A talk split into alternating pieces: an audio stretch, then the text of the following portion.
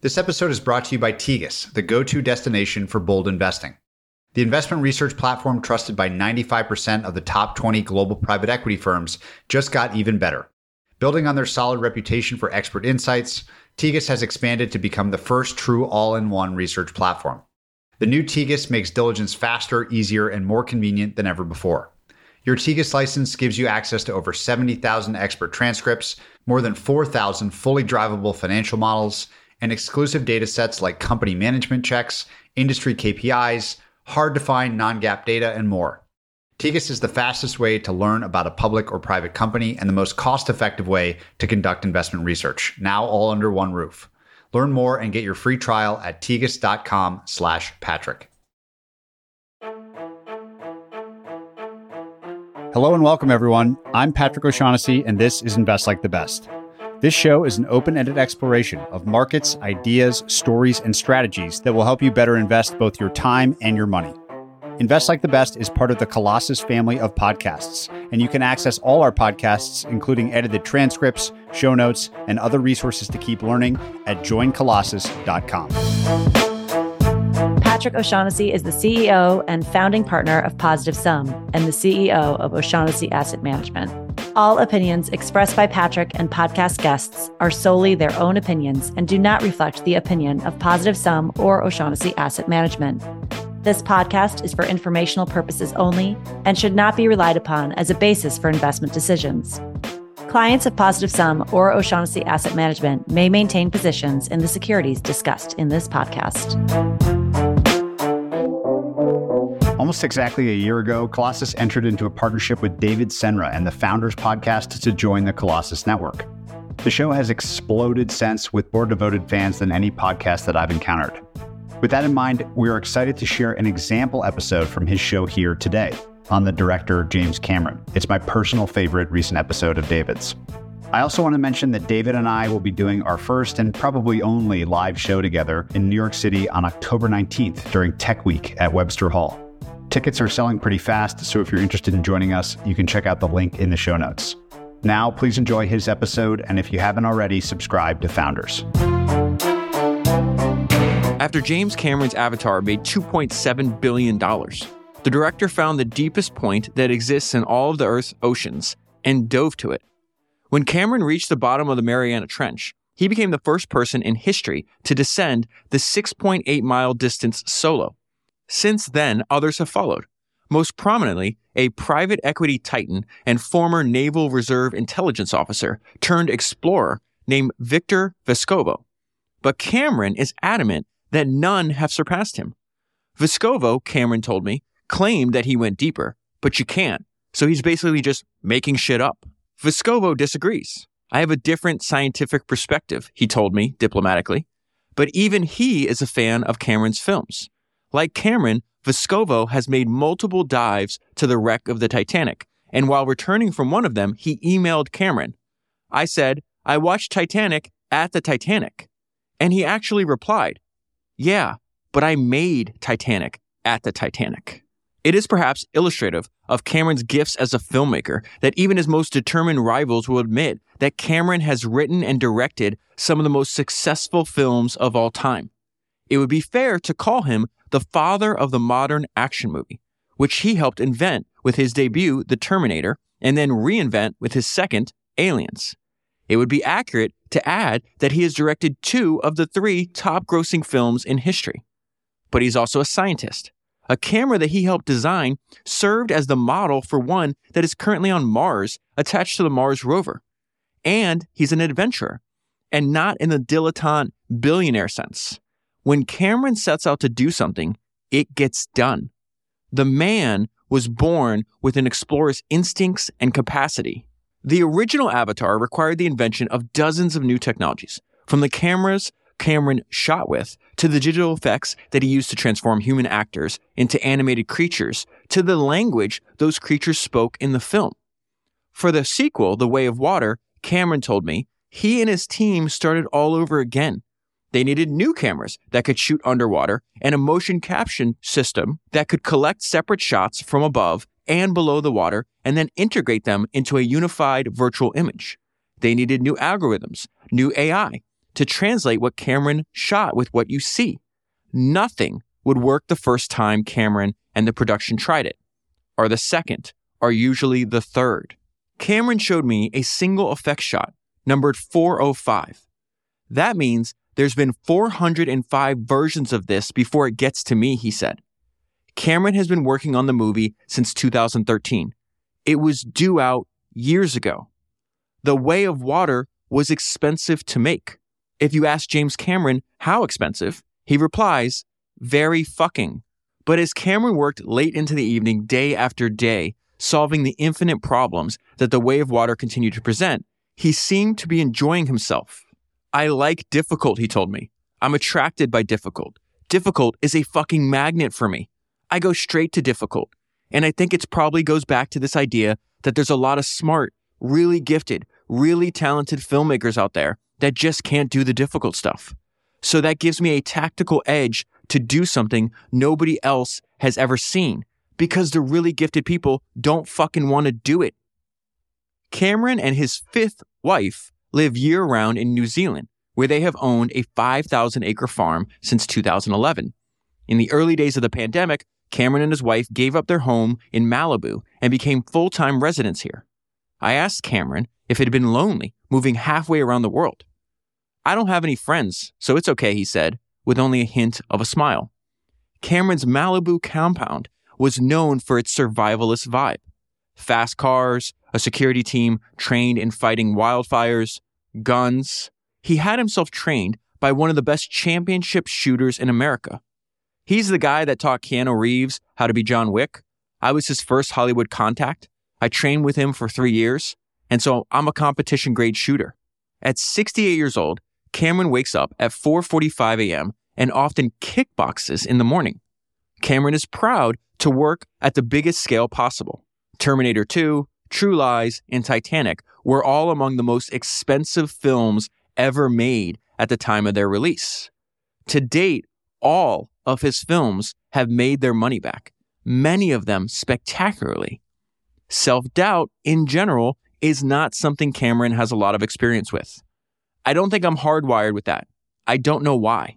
Cameron was always the type of person whose confidence preceded his achievements. Confidence preceded his achievements. That is an idea that you and I have discussed on multiple biographies. It's in a lot of these books. The fact that belief comes before ability. That's the exact same idea. Cameron was always the type of person whose confidence preceded his achievements. It was while working as a truck driver in his 20s that Cameron decided to become a filmmaker. And so he taught himself filmmaking. He'd go to the stacks at the library at the University of Southern California, which was home of the vaunted filmmaking program that Cameron couldn't afford. I'd find somebody's 300 page dissertation on optical printing, Cameron said, and I'd be going through this and I'd think, well, I've got to get this. So I'd pull out the staples and I'd photocopy the entire 300 pages. And then I just kept doing the same thing week after week for about six months. And I'm driving a truck, but I had these binders. I was going through this stuff chapter and verse and making my own notes and all that. I basically gave myself a college education in visual effects and cinematography while I was driving a truck. The idea for the Terminator came to him in a dream. So did the pivotal scene in his second film, Aliens. Cameron has a rich dream life to this day. I have my own private streaming service that's better than any of that shit that's out there, and it runs every night for free, he said. Avatar also originally came to Cameron while he was asleep. I woke up after dreaming of this kind of bioluminescent forest with these trees that kind of look like fiber optic lamps and this river that was glowing bioluminescent particles and kind of purple moss on the ground that lit up when you walked on it. It was all in the dream. I woke up super excited and I actually drew it. So I actually have a drawing. It saved us from about 10 lawsuits. Any successful film, there's always some freak with tinfoil under their wig that thinks that you beam their idea out of their head. And it turned out there were 10 or 11 of them. And so I pointed at this drawing I did when I was 19, when I was going to Fullerton Junior College, and said, You see this? You see the glowing trees? Do you see the glowing lizard that spins around that's orange? Do you see the purple moss? And everybody went away. Zoe Saldana, who starred in the first Avatar and returns for the second, and who also works frequently in the Marvel Universe, pointed out how comparatively unique Cameron's approach is in modern Hollywood. The Marvel franchises are built by dozens of comic book artists and writers and directors who work together to create these stories. By contrast, Avatar is the result of the vision of a single man. Without Jim's heavy, heavy brain, this would all fall apart. When Cameron moves, he moves fast and favors one side. When I asked him what he'd done to give himself a limp, he looked at me curiously. I've got one short leg, he said. It doesn't slow me down any, though. Cameron, in his nearly 40 years of filmmaking, has earned a reputation for having a temper. Some would say he's earned this reputation several times over. On more than one Cameron set, crew members have taken to wearing shirts that read, You can't scare me. I work for Jim Cameron. Cameron is well aware of this. So I looked at it and I was like, all right, why am I getting so upset? And what is that solving? I'm not saying I don't get upset once in a while. I mean, everybody, I think, is entitled to having a bad day. But whereas before, it might have been once every couple of weeks, now it's like twice a year. Cameron recalled working with Ron Howard, the famously nice director, on the visual effects for Apollo 13. And I just watched what a great guy he was. And I'm like, I'm a total asshole compared to Ron Howard. I have to get in touch with my inner Ron Howard. But despite his famous temper, Cameron has always inspired loyalty. The process of how Cameron builds the Avatar films is complex. I asked if he knew of anyone else working this way, and he laughed. They'd be insane to even try, he said. And I don't mean that we're special. I mean, like, if we hadn't made more money than any other movie in history, this is the last fucking thing that I'd want to be doing. Cameron is famous for being able to do any job on a movie set. Some say he can do most jobs better than the people he employs to do them. Cameron disputes this, although mildly. Not better than, he told me. But I'm not just some brain in a bowl, creative type sitting over in a tent someplace saying, yeah, put that over there. It's a curious fact that Cameron has directed only two feature films in the last 25 years.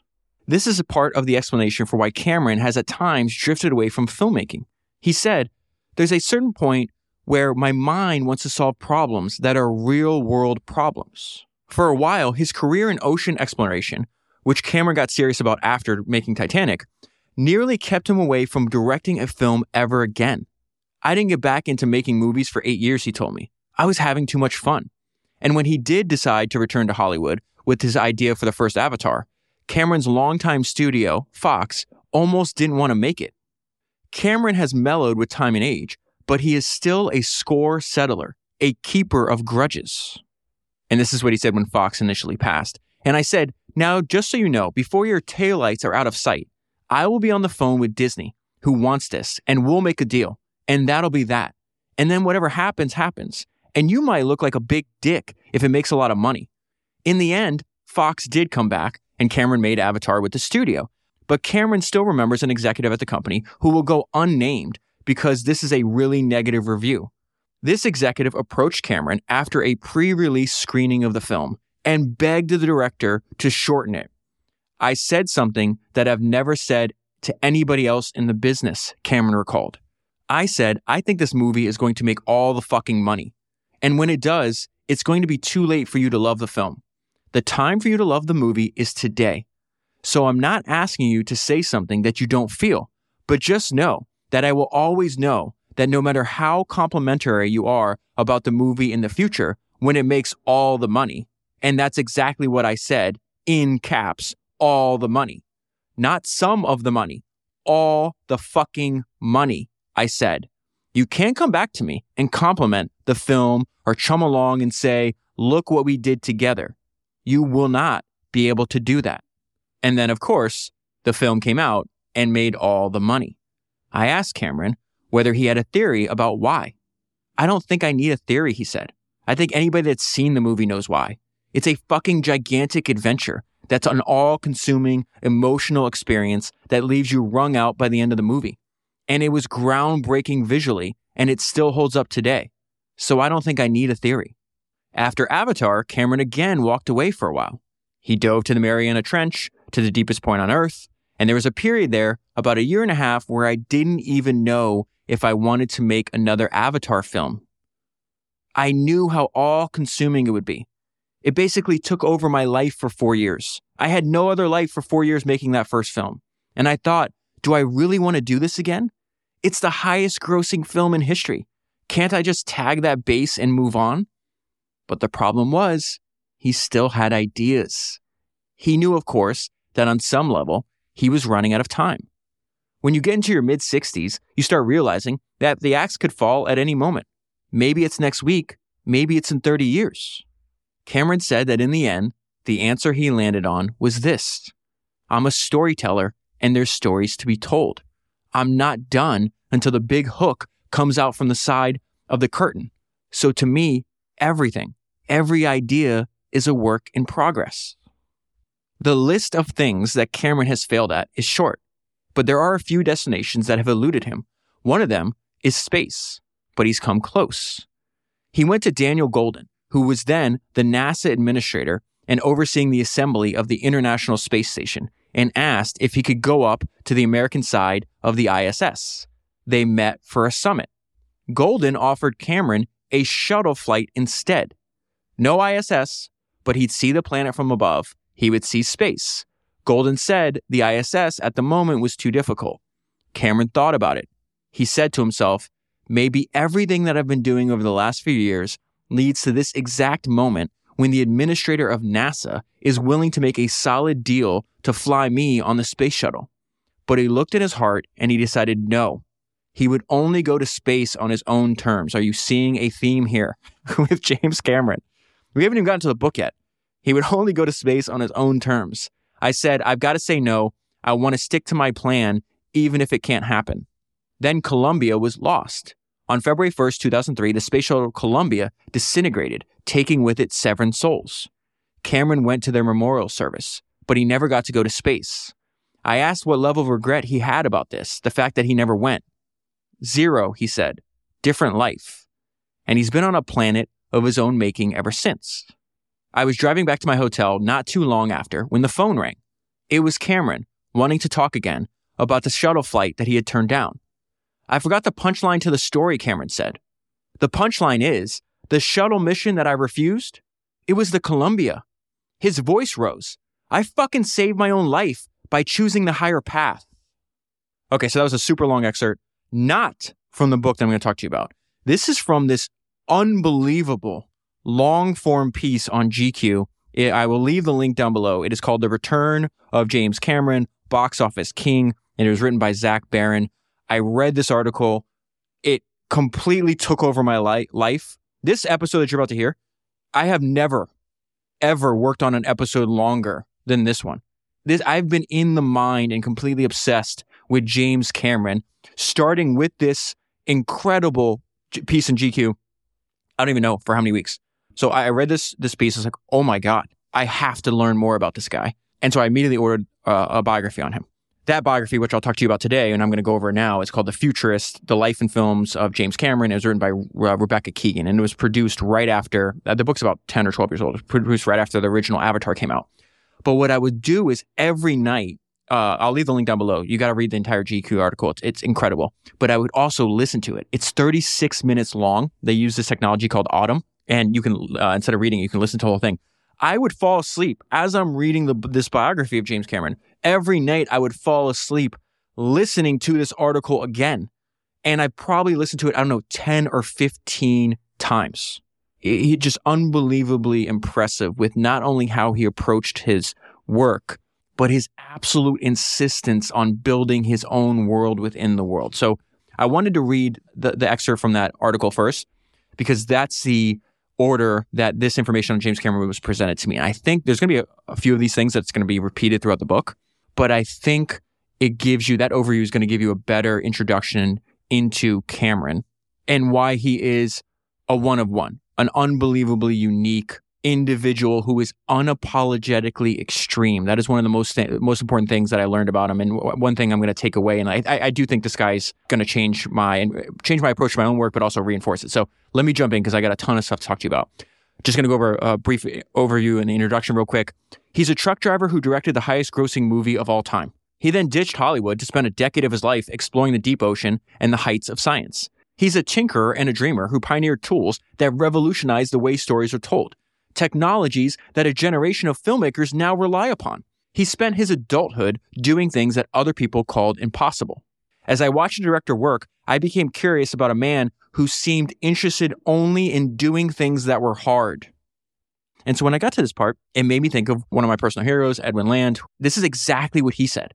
He says, do some interesting science that is all your own. And if it is manifestly important and nearly impossible, it will be fulfilling and maybe even a way to get rich. That sounds a lot like Cameron's quote in the GQ article. He's like, I'm attracted to hard. Hard is like a magnet to me.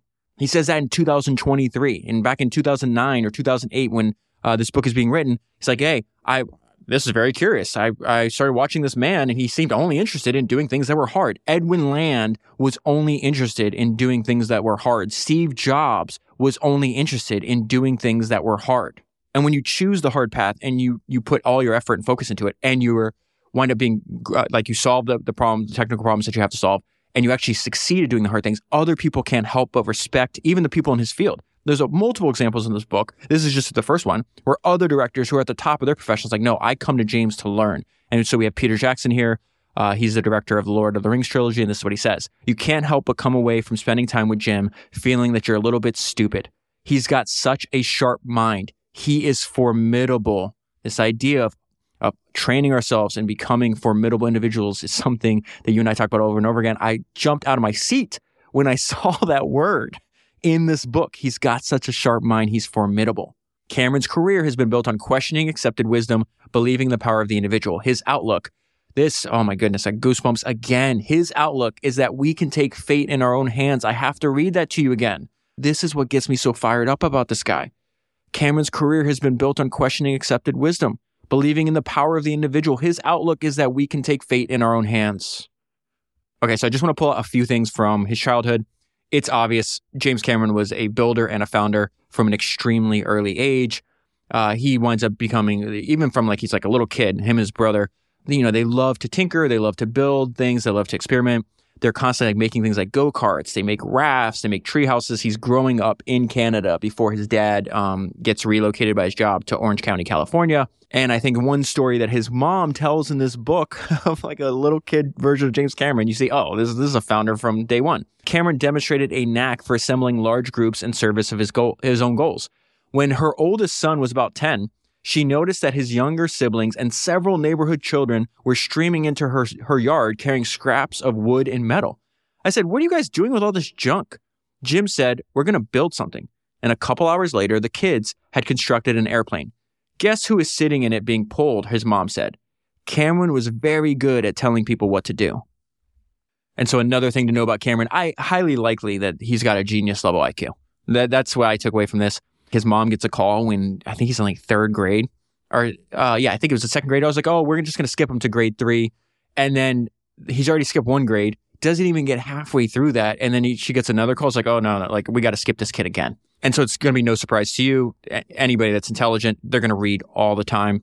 He started doing this at a young age. He would, he was a voracious reader. And we see this with a lot of like the interesting founders is they were, when they were kids, like think Jeff Bezos or think Elon Musk, uh, they were obsessed with reading science fiction. So James Cameron was the same thing. Like he would just sit there and read all the time. And so he's doing that from the time he's in elementary school. By the time he gets to high school, like he, he's winning every single academic prize you could possibly win at school. He winds up becoming the president of a sci- of the science club. He becomes obsessed with history and studying ancient civilizations, which is funny because later on in the book, he has this great line. I don't know if I'll cover it or not, but it says something like, I'm an explorer by nature and I'm just a filmmaker by trade. And then even as far back as high school, we see this development or the, the initial development of this like lifelong trait that he has. James is just extremely comfortable going his own way. He never, ever felt it necessary to follow the herd. You see that in the way he makes his films. The fact that this guy literally gets to the top of his profession and is like, yeah, I'm just going to take like an eight year break and dive the tit- uh, to the deepest part of the ocean and maybe never, make a film again just because this is this is what I'm happy to be interested in at this moment. Not really concerned with what other people think I should be doing. And I think this refusal to just give in to the other thoughts of other people is like a massive advantage for founders. It says the groupthink of his peers baffled him. He's in high school at this point. First period meant singing the national anthem and saying the Lord's Prayer. In 10th grade, grade, Cameron listened to his classmates and felt a surge of defiance. It struck me as this tribal chant. In the middle of all this, he sat down, opened his book, and started to read. This indifference to the opinions of other people concerning like his behavior is something that continues to this day. Uh, something that changed his life when he was a little kid. He becomes uh, fascinated uh, by Jacques Cousteau, who was making all these like underwater documentaries. So I think even by the time he got to high school, he was already scuba cer- certified. He winds up begging his parents to let him get uh, to take like a scuba class at like the local like YMCA. And we start to see something. Th- this idea is like, hey, I want I don't just want to do scuba. I just don't want to do anything that's just like the normal way. I want the hard way. He is extremely uh, intentional about building himself into a formidable individual. So he says in the scuba class, he learned diving military style with harassment drills in which the instructor, pull, the instructor pulls off your mask and rips the regulator from your mouth. This harsh training engendered in Cameron a confidence and resourcefulness that would help him survive two near drowning experiences in his life. So James comes from a family of engineers. His dad is an engineer. His brother goes on to become an engineer. And this is something like uh, I was thinking about my relationship with my own uh, my own son and my daughter for that matter. This is just his dad just does the right thing. Like he's like, listen, I'm going to back you no matter what I personally think. And so the note I was leaving to myself, I was like going through this. It's like I really hope I, you know, my my son's still young. He's three years old. I hope I'm like this. I hope I'm a dad like this when he's older. So it says uh, Cameron's relationship with his father would strain in his teenage years because his father wanted James to become an engineer. And his dad thought it was a little weird that his son was like obsessed uh, with sci-fi and, uh, and like the stuff that he was reading. He says he didn't understand me very well because I was into art and science fiction and a lot of fantasy. However, this is what I meant about good guy dad. He would provide financial help in Cameron's hungry early years as an inspiring filmmaker, tacitly supporting the career choice of his son no matter how grievous the odds was that his son would succeed. Good guy, dad. And so there is a line from last week's book, last week's podcast on Walt Disney Picasso I absolutely love. It says, uh, All creative individuals build on the works of their predecessors. No one creates in a vacuum. He, it took seeing a film, another film, we're like, oh, wait, I might be able to do this for a living. So it says the first time he considered a film as a career was in 1968. I think he'd be around maybe 14 or 16 years old at the time he goes to the movie theater and he sees Stanley Kubrick's classic film, which is 2001 A Space Odyssey. And this is one of my favorite lines in the entire book. It was at that moment that Cameron went from being a fan of movies to wanting to make films himself. What does he do? Not good enough to just see the movie the first time. He goes back over and over and over again. He's studying how do how did he do this? He returned to the theater and saw the film several more times, trying to understand how Kubrick had managed to pull this off. And right after this, his dad gets transferred to Orange County, California. And most kids, like you're in high school, you, there's no way. I think it, this might even been his like senior year of high school, something like that. And most kids like, oh, I don't want to move. Like this is terrible. He, he he knew that Orange County was closer to Hollywood. He already had this idea that he wanted to be a filmmaker, and so his response, teenage high school Jim Cameron's response, is very unusual. He says, "Can we leave tomorrow?" And so it's after high school, Cameron goes to Fullerton Junior College, which he which he mentioned earlier or mentioned in the GQ article, right? And there's a couple things that are really important here. One, everybody, everybody who runs into James Cameron, regardless of what point in his life, they all comment on his intensity. And so this is the first time though, he's like, okay, well, maybe the first step of making becoming a filmmaker is actually becoming a screenwriter. It took just meeting the right group of friends that had similar interests. So it says Cameron was taking 14 credits at Fullerton College by day and then working four to six hours a night as a precision tool and die machinist. He has got a bunch of these blue collar jobs that he's got to work uh, while he's going to college at the time. And he continued to tackle his own creative project on the side, which was writing science fiction stories and drawing. Jim was very intense. He was very bright and full of ideas. He was one of those guys that when you met him, you had the feeling he was going to do things. And so he meets a friend at the same college, this guy named Randall Frakes. And Frakes shares Cameron's passion for science fiction, for ancient history, for exploration. And Frakes is the first person who's like, hey, why don't, like, you should be writing your own science fiction movies. And so he goes and gets all these scripts, like the original scripts for, for very famous movies, like uh, Citizen Kane and Butch Cassidy and Sundance Kid. And he's just like, here, James, take a look at these, like, what, what would, what would be considered well written screenplay, screenplays. And that'll like give you ideas on how to do this. And then you can just get started by doing that. And it's at this point in Cameron's life story where it's like, okay, this is what a high agency person looks like. He's working all the time. He's teaching himself how to write scripts in his spare time. And he's giving himself a graduate level college education, filmmaking education for free or for a couple hundred bucks. This is high agency personified. In his early 20s, Cameron held a series of blue collar jobs. He'd work as a janitor, a truck driver, and a machinist. On break, so he's he's driving a truck, like a lunch truck, for the uh, the school district that he's uh, li- living by. And on breaks during the day when he's driving the truck, right, he curls up in his truck and starts writing uh, writing screenplays. At night, after a full day, Cameron would go and hang out with friends with that had, that had similar interests. They would talk passionately about movies for hours on end on Saturdays. That's not enough, right? This is again, this is high agency. Cameron would then go to the library at the University of Southern California and he'd photocopy all these graduate student theses on esoteric filmmaking subjects. He filled two fat binders with technical papers. For the cost of a couple hundred dollars in photocopying, he essentially put himself through a graduate course in visual effects at the top film school in the country without ever meeting a single professor. And so then he's like, okay, well, how do I break into the movie industry? And he does something very smart. Like, this is what I do.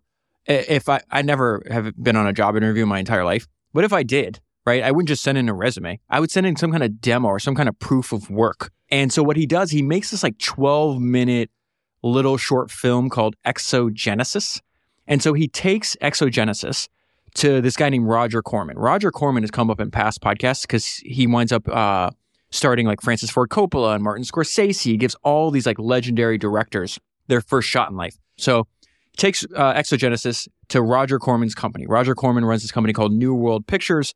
It's like this B movie, like kind of crappy films. So they just churn out a bunch of crappy films. So they make money in volume as as opposed to to uh, quality, right? But it's incredibly important because it says Cameron was about to land exactly where he needed to be in a Darwinian environment for would be filmmakers, a place that rewarded smarts and scrappiness and the kind of alpha behavior that he had honed. Why would the Roger Corman School of Film, like, why was that the perfect place for a young, enthusiastic, and driven person like James Cameron is at this point in his life?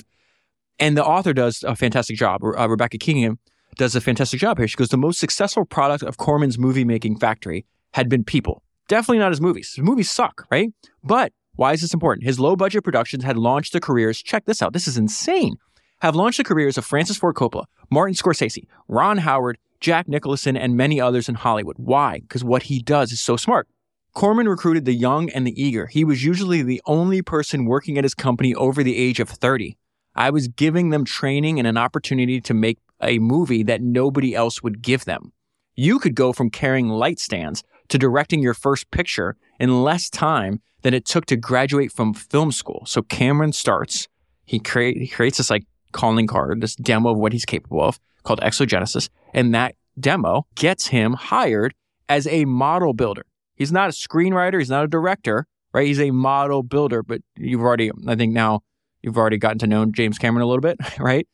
Do you think he's going to stay a model builder? There's no way in hell this guy, this guy's going to, whatever the fastest path to promotion is, you can be sure that, that Cameron will find it. And so that's what we're about to see here.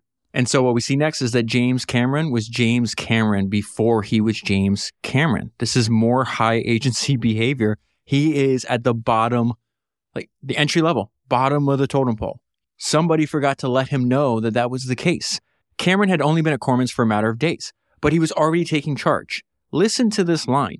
He seems constitutionally incapable of doing otherwise. He had a very commanding presence. Even if his position was not running the model shop, he clearly seemed to be running the model shop.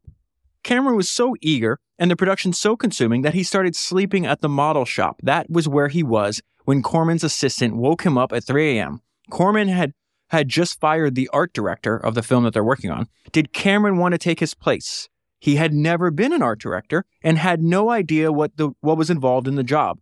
Sure, Cameron said. In a matter of weeks, he had jumped from a model builder on a film to its art director. So that's another main idea, main theme to learn about or learn from Cameron. He just assumes that he can learn any job. So if you ask him, hey, can you do this? He'll say yes, and then he'll figure out how to do it after. And we see this in the early days of company founders over and over again. The fact that there is some kind of benefit of not knowing what you don't know, Cameron says there wasn't time for any doubt. We didn't know the 27 reasons why we shouldn't be able to do exactly what we were in the process of doing. There was this blissful ignorance about the process of how films are really made that allowed us to do some pretty damn extraordinary stuff given the time and budget restraints. you come out of this with the feeling that you can do anything. So he's the art director, and he's like, you know what? I don't think I should be the art director. I think I should be running this entire thing. And the way what's about to happen here is what he discovers is that your mediocrity is my opportunity. So he's watching the director of this movie and he says he wasn't impressed. These guys had no idea what they were doing. I'm watching them just blowing it. They're not getting the shots, they're not getting the performances. It was a light bulb moment for Cameron. I'm thinking, I can do that. He cornered Corman, right? And he says, Hey, I think I should be the second unit director. I will work at night. Again, Cameron made a job for himself. And again, Corman encouraged the enthusiastic young man and said, That's a good idea. Start tomorrow. Because of his work on this film, he eventually gets uh, recruited to be a director of this terrible, terrible movie. It's called like Piranha 2 or something like that. And this is really important. Okay. I, I, you know what? Let me read this to you first and I'll read my takeaway from this. On his fifth day at work, Cameron learned that he was fired. His first opportunity to be the main director, right? He lasts five days. Five days. What felt like career a career ending uh, mistake, however, was actually just one beginning. The torment Cameron went through over his failed first directing effort would lead him exactly where he needed to be into the dark recesses of his mind, for that is where he found The Terminator, which is going to be this massive hit. This is the punchline of this entire section. He was 27 years old, broke and depressed. Now, this is the entire reason I just wanted to pull out that one paragraph. He gets hired to direct, right? Quickly gets fired. He finds himself at 27 years old, broke, depressed, feeling like a loser. 15 years from now, he will be at the very top, the very top of the same profession. Excellence is the capacity to take pain. What if he quit here? So, The Terminator was like one of my favorite movies uh, when I was a kid. But there's a few uh, the entire chapters, like the chapters are separated uh, in this book on like what film he's working in. So there's like an unbelievable degree of detail. So if you're really into some of these films, uh, reading the chapters, I would, I would highly recommend. But there's just a few things about the Terminator that I want to pull up because I think they're interesting and, and more widely applicable, just not just to filmmaking. But the aspect, the first thing before you you have you can pitch a film, right? You have to write the script. Cameron was not did not feel like he was a naturally gifted writer. Uh, he right. This is the first time he talks about this, but he talks about this his whole life. He finds writing to be torture, but he does it anyways, and I think that's the biggest lesson here. Uh, Cameron found writing a lonely and utterly unforgiving process. It is very hard for me to get started, and it is very hard for me to stay focused. He said, when he's writing, he tends to bunker himself in, working mainly at night and withdrawing from the outside world. He used to tell friends that he'd like to buy the most uncomfortable chair he could find for writing so he would finish as fast as possible just to get out of it. And so he writes this and then he goes around and tries to find convince a studio to make the movie. There's just one paragraph here. Great projects can happen in bad economies. When they're trying to raise money for the Terminator, this is 1982. Unemployment's at 10% and interest rates are at 17% and they still managed to get the deal done. And it's good that they convinced people to finance the movie because the the movie only Terminator, the original Terminator, right? It only cost six million dollars. It winds up making 78 million on a six million dollar investment. And we see that James Cameron actually has a lot in common with the Terminator. He has a Terminator like work ethic. He is doing the rewrite. He's rewriting the Terminator script to get ready f- to film the movie. Right. So he's already written it once. He's doing the rewriting. Then he also gets a job. He has no he has no money at this time, so he got to take every opportunity that he could get. He gets a job to write the sequel to Aliens, and I think it's a sequel to Rambo, the the the movies uh, with Sylvester Stallone. Listen to how he does it. This is what I mean that he has a ter- Terminator like work ethic. This is wild. Uh, that meant in a three month period in 1983, he had to write three scripts. Cameron approached this dilemma as a Terminator might. He decided that each script would be 120 pages for a total page count of 360. He divided, this is so wild. He divided the total number of waking hours he had during the three month period by 360 and figured out how many pages per hour he had to write. And I just wrote that many pages per hour, he said. And so it's all, while he's working on the pre production for the Terminator, getting ready to shoot the movie, he winds up meeting um, another like high quality person. They wind up becoming partners.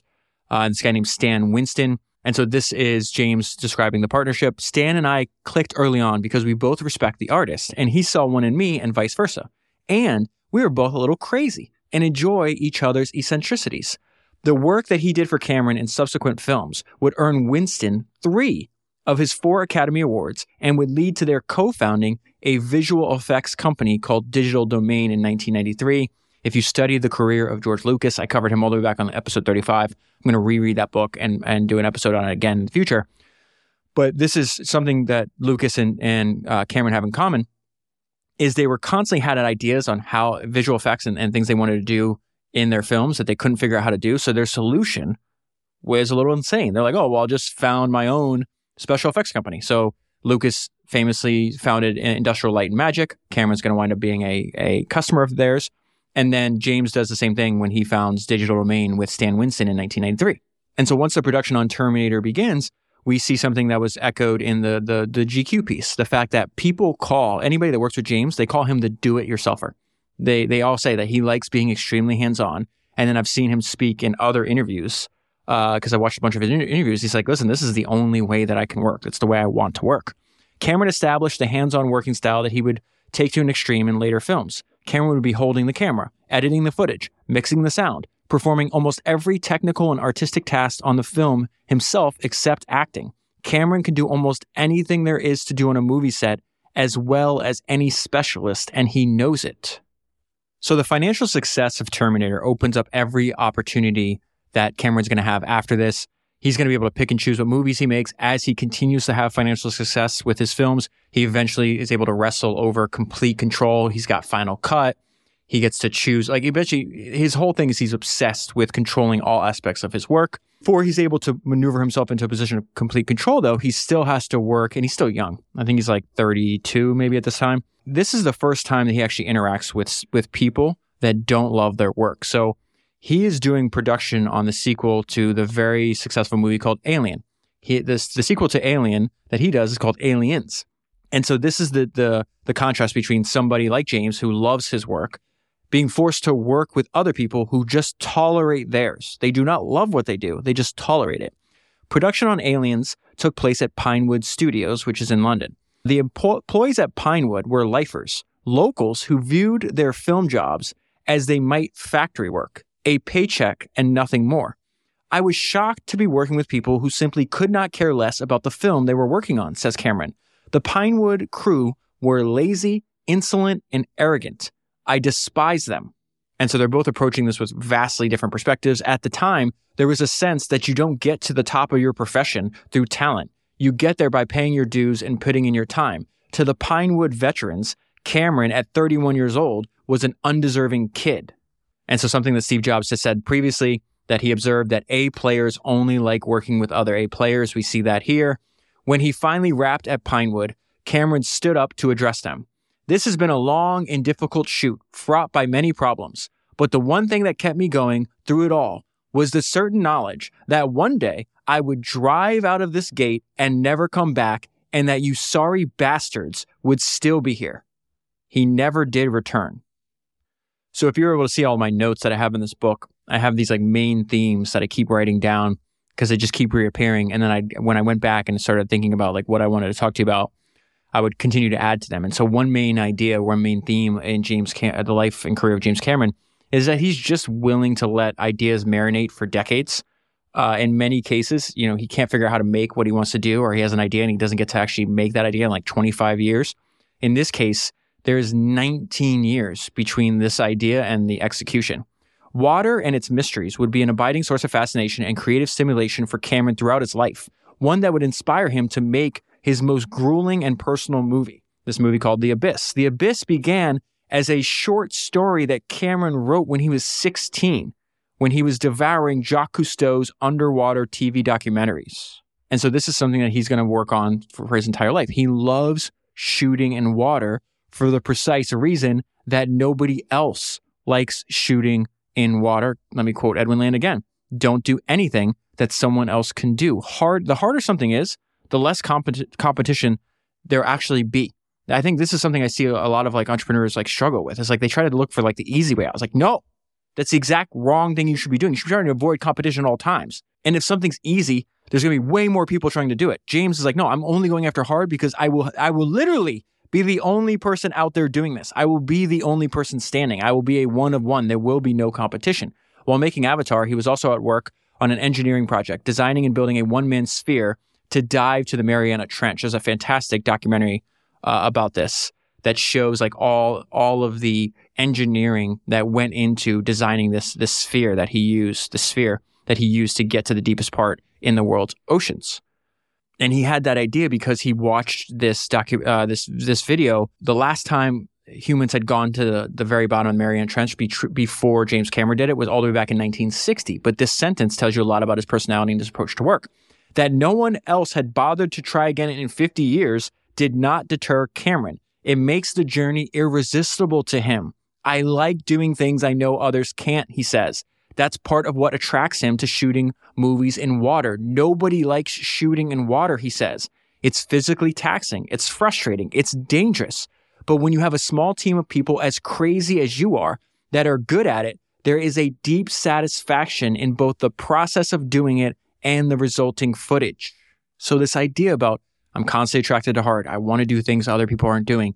What is that actually like? What does hard look like in this case? Like the, the Abyss is a movie that's going to be made in, I think, 1989, right? So he's trying to figure out a couple years before the movie comes out okay, where, how am I going to do this? Where am I going to shoot it? Right. So they're going and scouting all over Amer- uh, locations all over America, and they they're scouting out one thing, and they see something kind of weird in the distance. And says in the distance, Jim could see something really intriguing. It was a giant concrete bowl. From afar, it looked something. It looked a little like the Roman Colosseum. So he goes over to it. He's like, "What the hell is this thing?" It's like uh, essentially like a an abandoned construction project. What they were trying to make would have been a nuclear reactor's containment vessel. It was only half finished and it was 250, uh, 240 feet in diameter with 80 foot tall walls and no entrance. So he parks next to this thing. He's like, okay, I want to check, check, I want to look at this thing. Like, what is it? Well, how are you going to look at something that is, has 80 foot walls surrounding it and no entrance? He's like, oh, there's a construction crane right here. The crane that they were using to assemble it was also abandoned. So what does Cameron do? He goes and starts climbing up on the 110 foot crane. It is raining and there's a ton of wind when he's doing this. And he decides this is exactly where this is the set. This is where I'm going to film the abyss. This is what hard looks like. This is what he means like he's attracted to hard. It would involve pouring thousands of yards of structural concrete, installing enormous filtration systems, and a row of 20,000 heaters to warm the 7.5 million gallons to a comfortable temperature. What they were planning wasn't just the largest underwater set ever built. It was a feat of industrial engineering. And so the crazy thing is, he just built the world's largest underwater set, movie set ever made. He matches this unbelievable initial comp- accomplishment with this insane work ethic and dedication. I think they call him a few pages later. What is the word? They call him like a maniac. I think that's uh, he's they call him a possessed maniac. Listen to this paragraph. Remember, they're filming underwater. At the end of the day, Cameron had to hang 10 feet under the surface for an hour to adjust to the pressure difference. Never one to waste time, Cameron asked the crew to install a monitor in the control room underwater. Remember, all everything I'm about to describe to you is happening underwater. Never one to waste time, Cameron asked the crew to install a monitor in the control room so he could watch his dailies through the acrylic window while suspended on a line. When his neck was sore from his giant helmet, so he's got this helmet that has all these like communication stuff in it, right? He hung upside down and had the crew invert the monitor. It's like hanging upside down like a bat underwater. Uh, he asked to patch phone calls from the studio through to his helmet so he could talk to Fox executives while he decompressed underwater. After a draining out 18 hour day, the few lingering cast and crew members heading home would stop and take one last look in the viewing room window at their director, clinging to the line like a bat on a branch and still at work. I was stunned by Jim's allegiance to the project and the extent of his physical abilities. Jim was there for every minute of it. It was beyond belief his commitment to what we were doing. Another main theme in the life of James Cameron is the, the important and magical power of compounding. So, present day, he's been a filmmaker for over 40 years. Where we are in the story, though, he's, you know, only a handful of years into uh, his career as a filmmaker. The reason I talk about the, the compounding nature of Cameron's uh, career that kind of jumps out when you study him is he starts experimenting with CGI, with computer graphics, all the way back in 1988.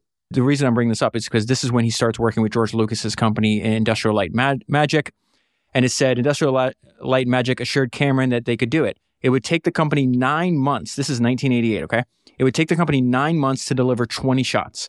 Amazing when you consider that 20 years later on Avatar, Cameron's crew would produce more than 2,000 shots in the same time period. Each of them many orders of magnitude more complex. So in 1988, it takes 20, nine months to make 20 shots. 20 years later, they can do 2,000. And I think 20 years after that, it was like 20,000 or, or maybe even more in that same time period. There is a massive benefit in getting to find your life's work as fast as possible. And then once you're there, just stay in it. All the benefits, all the future technology, all of that's going to compound and accrue to the people that don't quit. And the thing is, most people quit.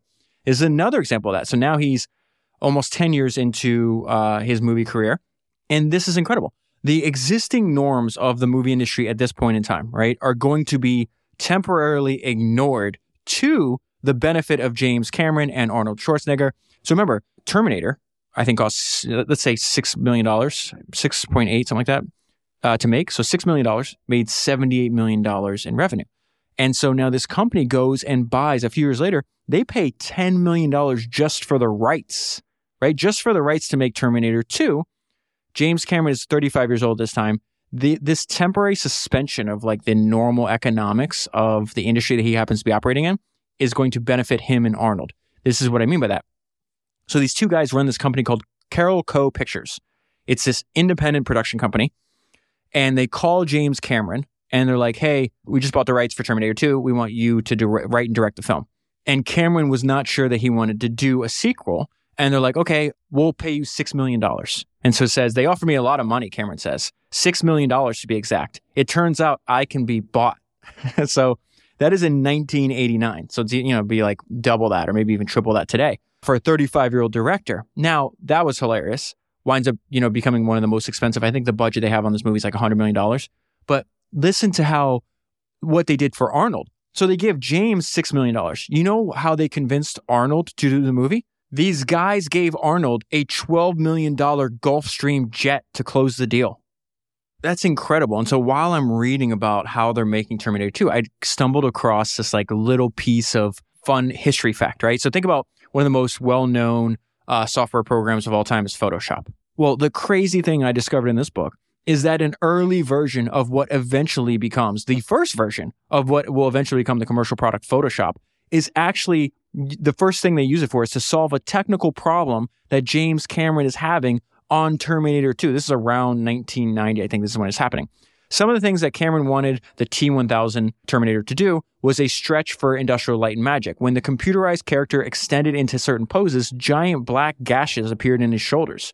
The ILM, Industrial Light and Magic team, pulled it off thanks in part to a cool new piece of software invented by a 20 something person working there named John Knoll and his brother Thomas, uh, a grad student at the University of Michigan. That, that software happened to be the very first version of Photoshop, still a few years away from becoming the industry standard graphics editing program.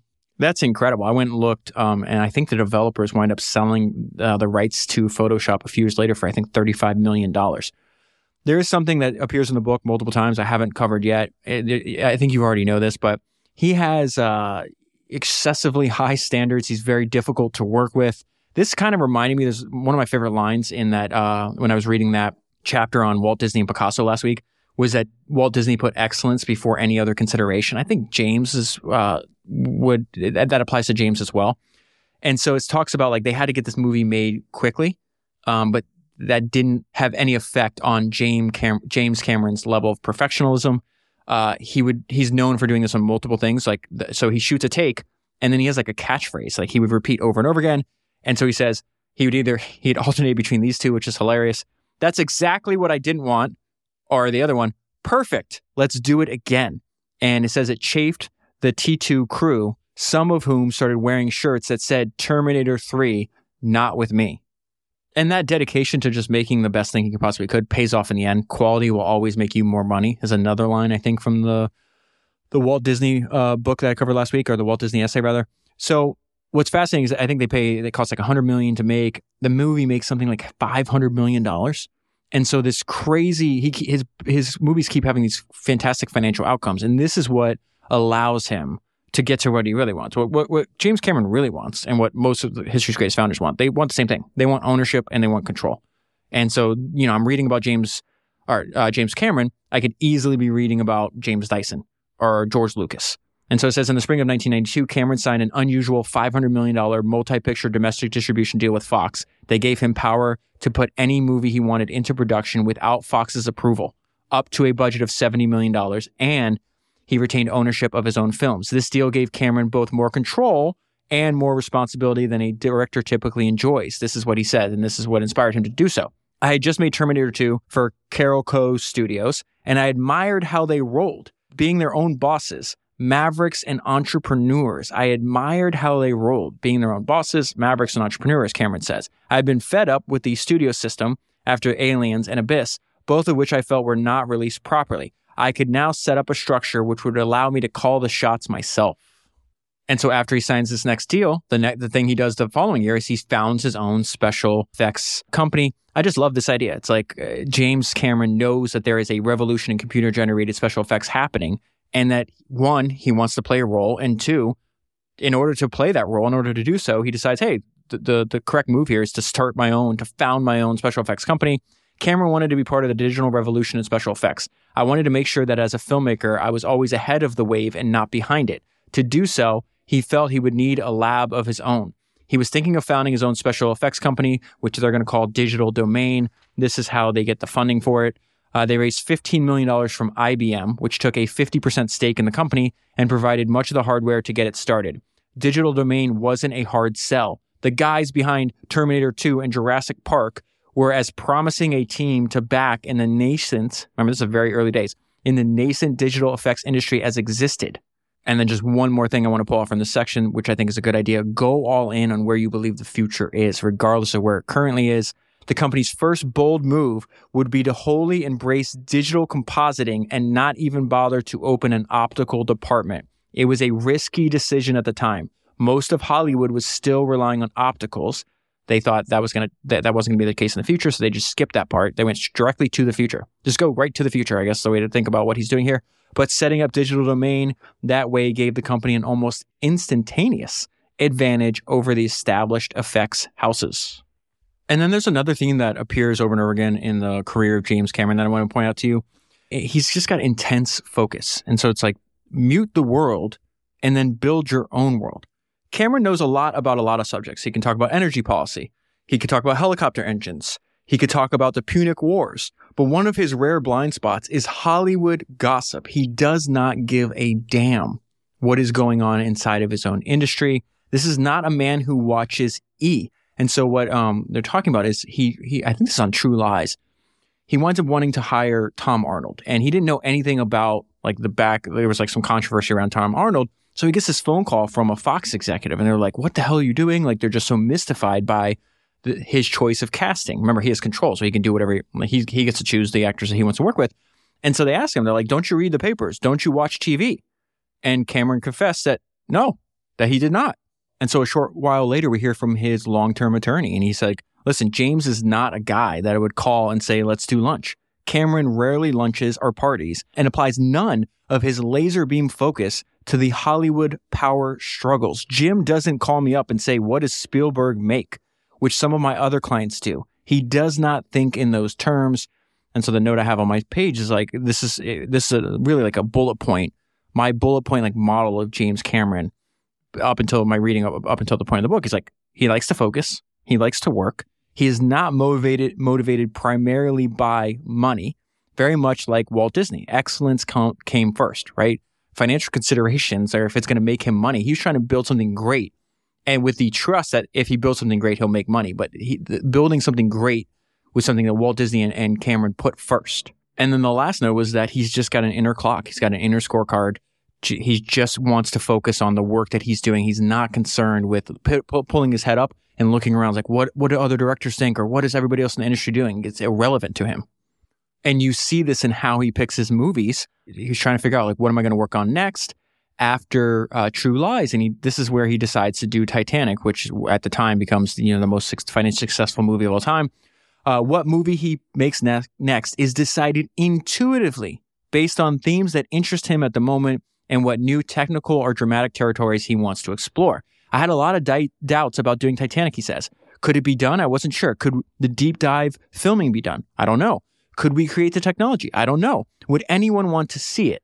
While he was ruminating on what to do next, he received a fax from this other guy, this this explorer named Sa- Sagovich. And so he's reading Sagovich's thoughts. And I love this idea because I, I find this to be true as well when I listen to podcasts or when I read books that just one line can change everything.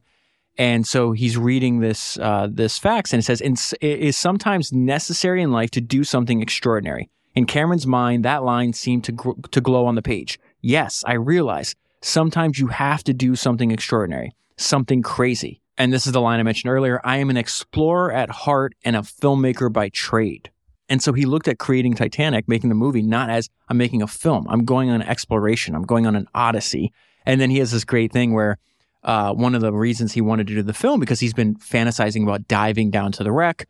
I think it would cost, I think it was like six million dollars or something like that to to develop the technology to do it safe. And then I think he went down, you know, maybe a dozen times, maybe even more. And what he realized is like, well, really, we should charge my expedition to the Titanic as a marketing expense. And the fi- and the studio's like, what are you talking about? And this is actually a genius way to gain attention for the film. And so Cameron says, well, the expedition should be charged to the marketing budget because it's going to attract way more publicity than just trotting out the actors and sending them around for on the talk show circuit. There's this great line in uh, Michael Jordan's autobiography, which I covered back on episode 213, where he says, I focus on the little things. The little things add up to big things. And Cameron did this entire career. He, you, you see it in, in the Titanic. He was a stickler for getting the, the actual historical details as accurate as possible. There was a degree of obsession in Cameron's dedication to the little details, from the ship's stationery down to the White Star Line stamped ashtrays. He has always been a stickler for the little things. After I put out that episode on Bernard Arnault, I heard from stories from people that listen to the podcast that he's this way too. The most minute details in the stores, the businesses that he runs, the hotels, the restaurants that he owns, he focuses on the large picture, the strategy, but he also pays attention to the most minute detail that it would be. Some of the stories I've heard would just shock you if I could repeat them. And they came to mind when I'm reading this section. It's like, oh, well, this is what Michael Jordan, top of his profession, Bernard Arnault, top of his profession, James Cameron, top of his profession, obsessed with the details, little things add up to big things. Let's go back to this idea that was in that piece by GQ that, that jumped out at me, right? Where it's like James is the type of person whose confidence preceded his achievements. It's so important to truly believe in what you're doing, to have like superhuman levels of confidence, because sometimes you have people on your own team trying to talk you out of it. He's doing Titanic, right? Titanic, this is before Titanic comes out, it is going to be the most financially successful film. And he's got people on his own team on 20th Century Fox. Uh, one of the presidents there comes to James and is trying to like instill doubts into James's mind. This is crazy. And this is a if you listen to the early episodes of Founders, I'd have this segment because it pop up so much, so many times where I called it "Critics Don't Know Shit." And what I meant by that is like these just biographies are just full of people confident in why what you were doing just won't work. And so we see that here. 20th Century Fox president uh, Bill Mechanic uh, told Cameron that the film would never see a dime of profit. He uh, suggested that Cameron should not only surrender all his points, meaning his profits on Titanic, but give back half of his points on the next film he did with Fox. This conversation happened in Cameron's living room. Mechanic's counteroffer did not go over well. Get the fuck out of my house, Cameron replied. And I need to make the point that that level of confidence, like sometimes it has to be externalized even when it's not, you actually don't feel it at the time inside. Because this is coming towards the end of the filming. So they're, they're, the production, like the actual shooting of Titanic is, is wrapping up, right? But then he's got to figure out to edit it. It is one of the lowest points of uh, James's life. He's like, just kill me now. But you still have the strength or the belief in what you're doing, even though you feel like shit, to make sure that you don't give in to the doubts of other people. He was exhausted and drained. He had enough footage for a four hour movie and was wildly over budget and had been told there was zero possibility that the film could make any money. His movie was the laughing stock of Hollywood. Critics don't know shit. The media was attacking him and ridiculing him daily. The Hollywood media, the media that he has a right to ignore, is making fun of him because they think this is going to be like another Waterworld, like this this bust. You spent all this money. Remember, it's about to make more money than anything else, and this is what was happening right right before it's darkest before the dawn. There's is great line. Um, the founder of Vans, you know, shoe company, he says, uh, "Opportunity is a strange beast. It commonly appears after a loss." I don't know why that came to mind when I got to this point, but this is what I was thinking of. He had enough uh, footage for a four hour movie, was wildly over budget, and had been told there was zero possibility the film could make money. His movie was the laughingstock of Hollywood, and the media was ridiculing him, attacking him daily. I thought to myself, Lord, take me now.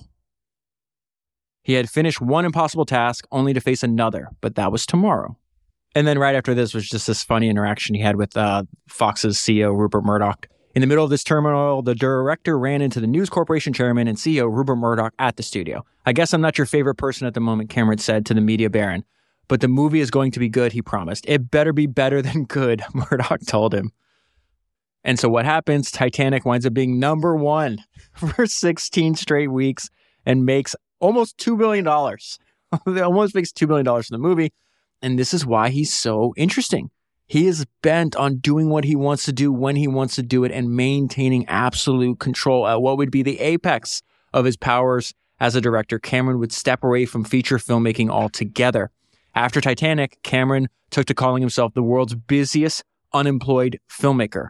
I've got my fuck you money and I can kind of step away for a while. So, as you can already tell from his interviews, from this book, uh, if you watch a bunch of video, like video interviews of him too, that is by far his favorite word.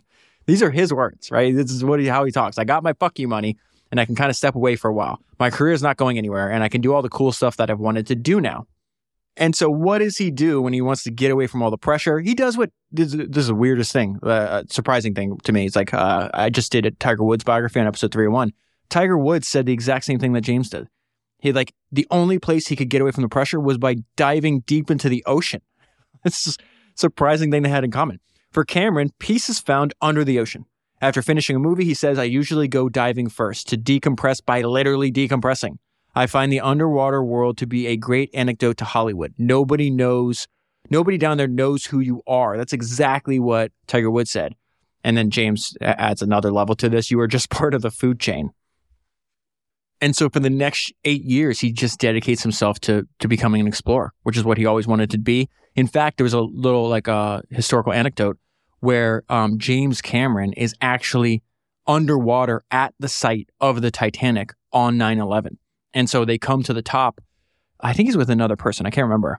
And they get to the top and the boat, um, and they thought it was like going to be like a cause for celebration and they get to the top and everybody's like sullen and depressed and like what's going on? And that's when he found out that 9-11 had just happened. And so he's looking back and trying to explain like why he did this at this point in his life. And he says where are the 21st century's magellans? More important where was the spirit of discovery in the regular citizen who had once watched the moon landing and been filled with wonder and a sense of possibility? Exploration is not a luxury. It defines us as a civilization by 2005, Cameron had devoted seven of his midlife years, potentially a director's most productive, to the discovery of new places and new technology rather than to making movies. And so eventually he resurfaces, literally, and he's like, all right, I'm going to make Avatar. And this is what I meant. It was like one of the most impressive things about him is that the, the idea that he'll just let ideas simmer for decades. He may not know how to do it, but he just, he keeps, he says, there's another line in the book uh, earlier on where he's like, oh, I'll, I'll run out of time before I run out of ideas.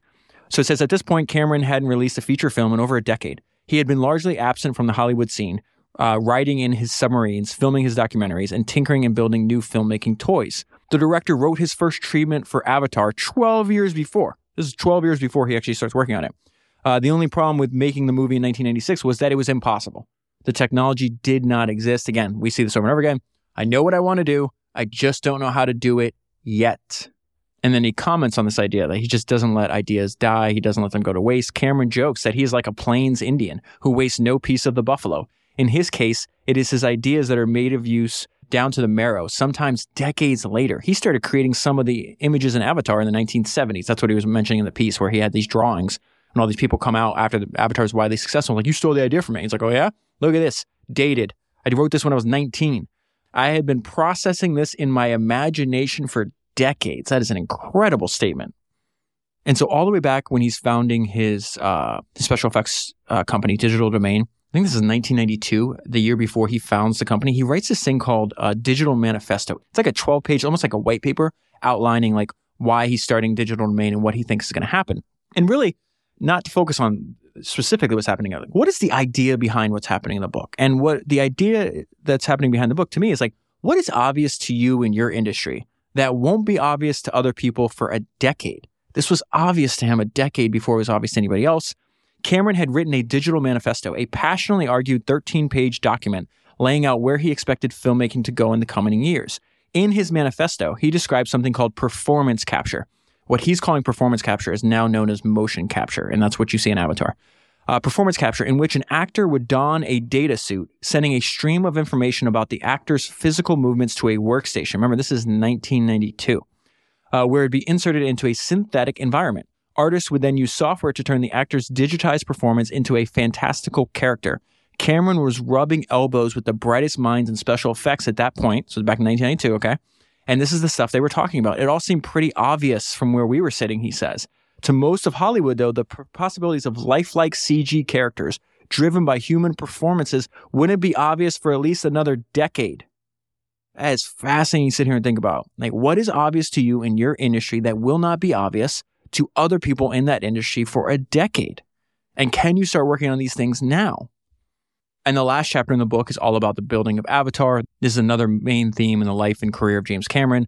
The fact that he said he feels every idea is a work in progress. He is attracted to hard. I love this line. He says a crew member wrote uh, a set catchphrase on the whiteboard. It's Avatar, dude. Nothing works the first time. And another cool thing about James Cameron is he's all positive sum. Uh, I love when these like people at the top of professions interact with each other, whether it's a historical analogy or something that's taken place in recent uh, history. This is where I mentioned earlier how uh, you know he's willing to to share everything he learns. Peter Jackson and Steven Spielberg wound up spending a week using Cameron's equipment, visiting, working with his crew, visiting the production, and it says he was helping us get our heads around the equipment. Jim is very generous in the way he shares knowledge and information. He doesn't jealously guard technology and secrets.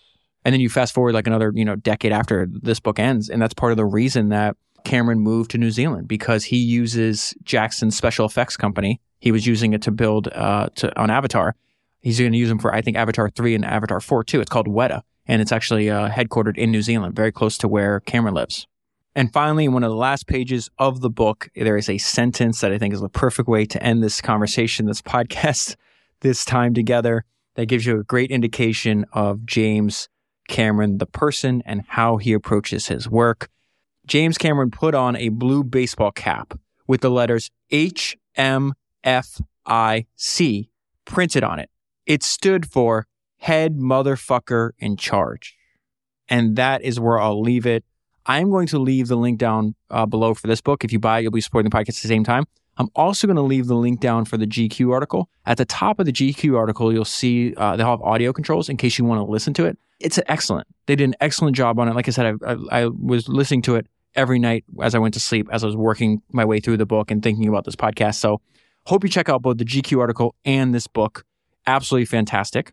Another thing that I hope you check out is if you get on my personal email list. So I will go through, I don't know, I probably have 75 highlights of this book. What I'll go through, and this takes an unbelievable amount of time, is I will go through and try to find like the 10, like my 10 favorite sentences in the book. It's like 10 bullet points that I want to remember from the book. If you want to get on the list, the link is down below. That is 311 books down, 1,000 to go, and I'll talk to you again soon. If you enjoyed this episode, check out joincolossus.com. There you'll find every episode of this podcast complete with transcripts, show notes, and resources to keep learning. You can also sign up for our newsletter, Colossus Weekly, where we condense episodes to the big ideas, quotations, and more, as well as share the best content we find on the internet every week.